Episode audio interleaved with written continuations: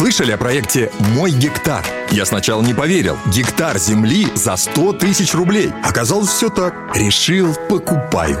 10 тысяч квадратных метров. Можно хоть дом строить, хоть усадьбу. Районы экологически чистые. Транспортная доступность круглогодичная. А теперь представьте, как такому подарку ваши родные обрадуются. Время жить на своей земле. Выбирай свой гектар на сайте мойгектар.ру. Гектар земли каждому россиянину. Говорит полковник. Нет вопроса, на который не знает ответа Виктор Баранец.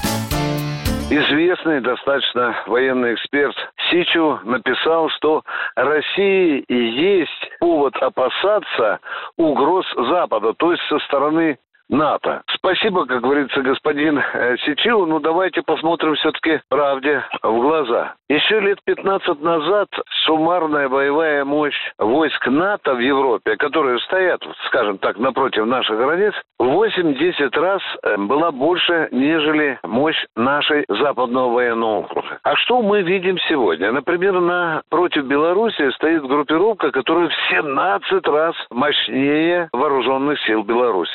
А что касается России, то здесь идет достаточно такое эшелонирование, наращивание войск, и все это, конечно, конечно, и в российском генштабе, в Кремле Минобороны оценивают как угрозу.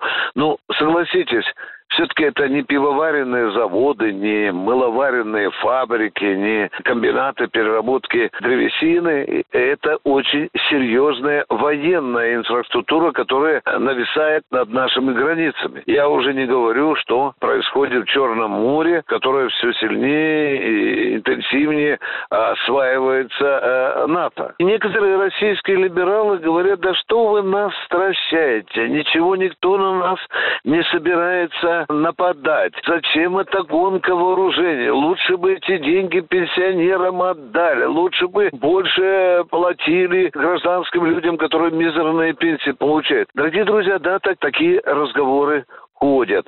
Но это размышления людей, которые не понимают профессионально, не понимают природу военной угрозы. Что мне вам рассказывать, если, допустим, количество разведывательных полетов у наших воздушных границ увеличилось за последние годы 8-10 раз. Количество прохождений кораблей НАТО у наших границ в Черном море увеличилось 5 раз. Раньше-то хоть они проводили учения, заходили, выходили, а сейчас у них теперь постоянное челночное дежурство. И, и, и что мы скажем, что это ничего, это просто ребята приехали в Черное море покупаться, поплавать, барабульку половить. Да нет же, дорогие друзья, это военная угроза. Когда подлетное время ракет уже будет не 15 минут, а 2 минуты, потому что ракеты будут стоять по ту сторону российского забора, в этих условиях Россия и делает вот такой шаг, требуя, да, требуя от НАТО гарантий о дальнейшем не расширении. Мы не слышим аплодисментов с той стороны, да мы вообще не слышим. Главарь Столтенберг, главарь НАТО, говорит, ну, в общем-то, это наше дело. Кого принимать, кого не принимать, двери открыты. Да, это ваше дело, но и наше тоже. Виктор Баранец, радио «Комсомольская правда», Москва. Говорит полковник.